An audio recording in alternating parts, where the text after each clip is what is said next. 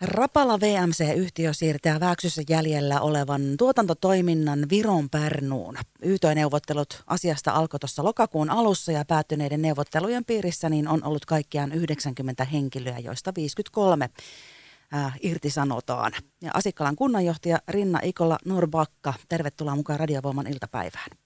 Kiitos. Miten tämä tilanne, ikävä tilanne näkyy Asikkalassa?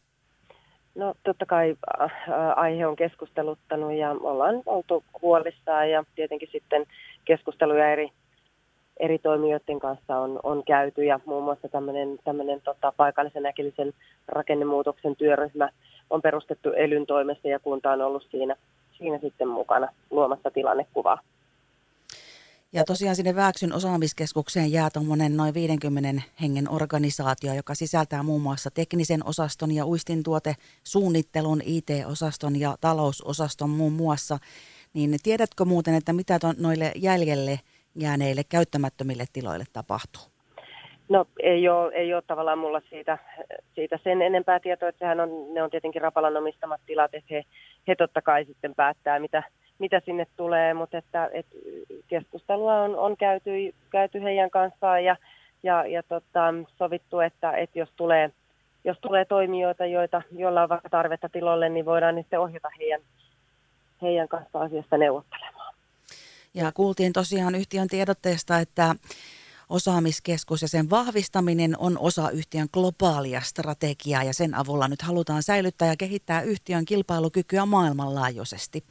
Ja tosiaan 53 ihmisen työsuhde, kun nyt irtisanotaan, niin miten Asikkala tulee tukemaan ja auttamaan heitä uudelleen työllistymisessä?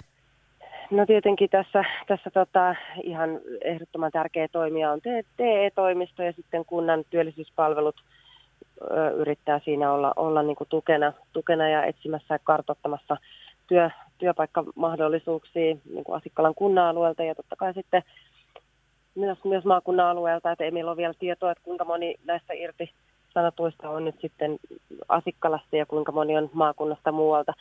Tietenkin sitten se, että et, et uudelleen koulutusta on, on tärkeää miettiä, jos on, jos on semmoisia tarpeita, tarpeita ja sitten näitä työpaikkojen työpaikkojen etsimistä ja kartoittamista, niin siinä kaikessa yritetään olla, että miten, miten nyt kenenkäkin ne tarpeet sitten tulee esille, niin kaikessa yritetään olla niin kuin aktiivisesti myös kuntana mukana. Hyvä juttu. Miten hei, yllättikö tämä päätös siellä Asikkalassa vai osasitteko odottaa vastaavaa?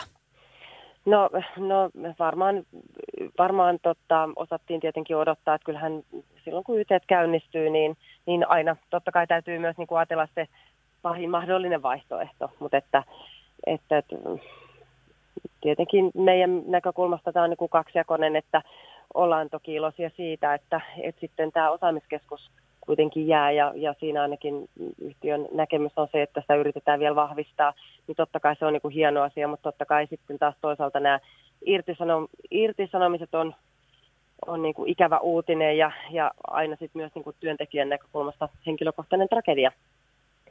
Kyllä, ja te olette hei siis myös suunnittelemassa sitä, että mitenkä uusia toimijoita jatkossa kuntaan lisää saataisiin.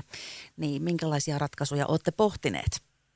No, no hyvin on tietenkin vielä alkuvaiheessa, kun ei ole, ei ole tavallaan ollut tietoa, tietoa näiden neuvotteluiden lopputulemasta, lopputulemasta ja tota, ajatuksena kuitenkin se, että, että semmoinen elinvoiman kasvattaminen, uusien työpaikkojen mahdollinen tänne saaminen, niin, niin se nyt on joka tapauksessa kunnan perustehtävää ilman tällaistakin, tällaistakin asiaa, mutta totta kai toivotaan tästä myös niin kuin vipuvartta sitten valtion, valtion taholta, että jos sitten, jos sitten saadaan vaikka, vaikka jotain resursseja tähän tämmöiseen elinvoimatyöhön näiden uusien toimijoiden ja tämmöisten uusien avauksien ehkä, ehkä mietintään ja tänne tuomiseen. Entä miltä Asikkalan lähitulevaisuus sun mielestä näyttää? No lähitulevaisuus totta kai on haasteita, niin kuin, niin kuin kuntasektorilla muutenkin. Totta, ää, ikärakenteen muutokset näkyy, näkyy totta kai meilläkin, mutta että, et näkisin, että meillä ihan hyvä tulevaisuus on ainakin näillä tekseillä, mitä, mitä nyt meillä on tiedossa, että, että talous on ihan ok, ok kunnossa ja, ja pystytään tekemään asioita, asioita. Että ehkä vaan tulevaisuudessa se, että täytyy, täytyy niin kuin tarkkaan harkita, että mitkä asiat on ne, mitä, mit, mitä meidän kuntalaiset sitten priorisoi. Asikkalan kunnanjohtaja Rinna Ikala Nordbakka, mitä tahtoisit vielä sanoa asikkalaisille kuulolla oleville ja muille radiovoiman kuuntelijoille? No varmaan se viesti, että, että tota, ikävistä uutisista huolimatta niin tärkeää, tärkeää pitää, pitää niin kuin toivoa, toivoa ja uskoa yllä, että et, et niin kuin me, me asutaan hyvässä, hyvässä kunnassa ja me asutaan hyvässä maakunnassa, me asutaan hyvässä valtiossa, että, että jos me ollaan ensimmäisenä lyömässä hanskuja tiskiin, niin, niin, niin tota, se ei ole hyvä asia. Et ehkä, ehkä nyt itse näkisin, että, että tota, tulevaisuus on meidän näköinen. Yritetään yhdessä.